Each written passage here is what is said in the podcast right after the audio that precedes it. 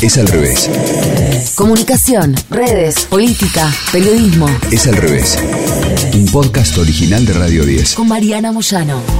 La semana pasada, el diario Haaretz de Israel publicó una información muy fuerte, una denuncia muy fuerte contra Google que había hecho pública un empleado, un ex empleado ya. Resulta que esta persona había ayudado a liderar una especie de oposición interna contra los vínculos de la empresa Google con Israel. Y debido a lo que describió como represalias y un ambiente hostil y acciones ilegales por parte de la empresa, esta persona renunció. Publicó en Medium Ariel Koren, gerente de marketing de productos de la división de educación de Google, que en lugar de escuchar a los empleados que quieren que Google cumpla con sus principios éticos, Google busca agresivamente contratos militares y elimina las voces de sus empleados a través de un patrón de silenciamiento y represalias hacia mí, dijo, y hacia muchos otros. He sido testigo, escribió, constante de que en lugar de apoyar a diversos empleados que buscan hacer de Google una empresa más ética, Google silencia sistemáticamente las voces palestinas, judías, árabes y musulmanas preocupadas por la complicidad de Google con las violaciones de los derechos humanos palestinos, hasta el punto de tomar represalias formales contra trabajadores y creando un ambiente de miedo. Koren explicó en su texto que un grupo interno de Google estaba destinado a representar a los empleados judíos y que estaba funcionando sistemáticamente como un medio para impulsar las ideologías de derecha y silenciar así las voces de las personas de Google que apoyan la libertad palestina.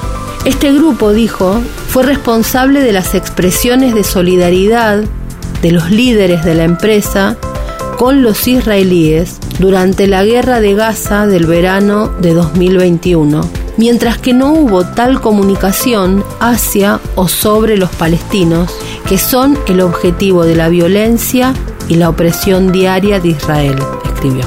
Afirmó además que ya había sido marginado del grupo interno Shuglers trabajadores judíos de Google debido a sus puntos de vista y que se ignoró una carta que estaba llena de diatribas racistas y antisemitas contra los judíos antisionistas, que fue enviada a su oficina por recursos humanos. El New York Times habló con Google y el portavoz de Google dijo que prohibimos las represalias en el lugar de trabajo y compartimos públicamente nuestra política que es muy clara.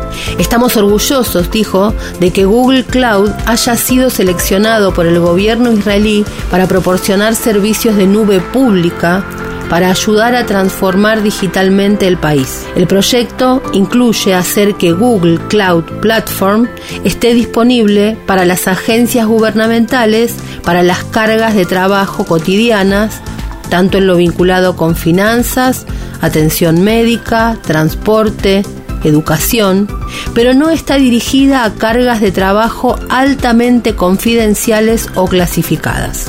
En octubre del año pasado, Casi 400 trabajadores de Google y Amazon exigieron que sus empleadores terminaran con los lazos con el proyecto Nimbus, que es una iniciativa respaldada por el gobierno israelí para establecer sitios locales seguros en lo vinculado con la nube en todo el país. En una carta abierta publicada en el diario británico The Guardian, 90 empleados de Google y 300 de Amazon, de forma anónima, claramente, condenaron la decisión de los gigantes de la computación en lo que tiene que ver con las nubes, por, entre comillas, vender tecnología peligrosa al ejército y al gobierno israelí.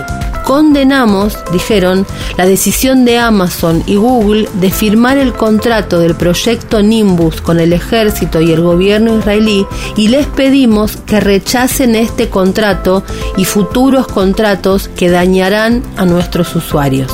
Lo que explicaban, lo que alegaban, lo que sostenían es que el acuerdo para proporcionar servicios en la nube para el sector público y militar de Israel hará que la discriminación y el desplazamiento sistemáticos llevados a cabo por el ejército y el gobierno israelí sean aún más crueles y mortales para los palestinos. Dijeron que la tecnología involucrada permitiría una mayor vigilancia y que la recopilación de datos de los palestinos facilita la expansión de los asentamientos ilegales de Israel en tierras palestinas. Es al revés.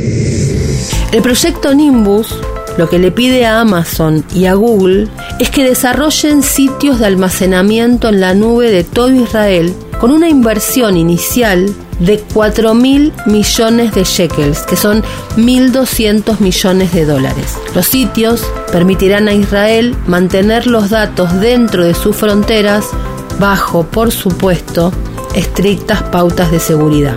Según el Ministerio de Hacienda, el proyecto plurianual está diseñado para brindar una solución integral para la provisión de servicios en la nube, tanto para el sector público como para el ejército.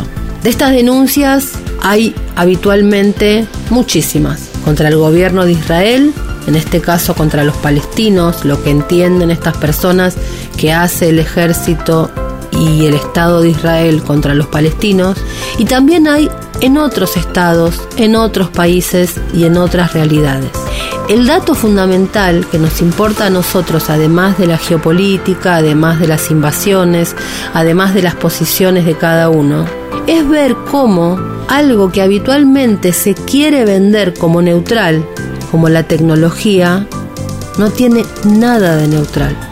Tanto porque la técnica es una decisión social, es decir, que un grupo económico, una persona, alguien, sujetos sociales deciden cómo será el funcionamiento de esa técnica y luego, por supuesto, la tecnología, como también en lo que tiene que ver con decisiones estratégicas de geopolítica.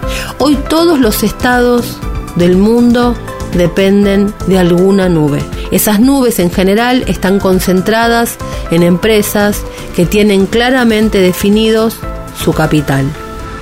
No es una discusión externa ni a los estados, ni a las corporaciones, ni a nosotros. Y este tipo de debates son el centro de la discusión mundial actual.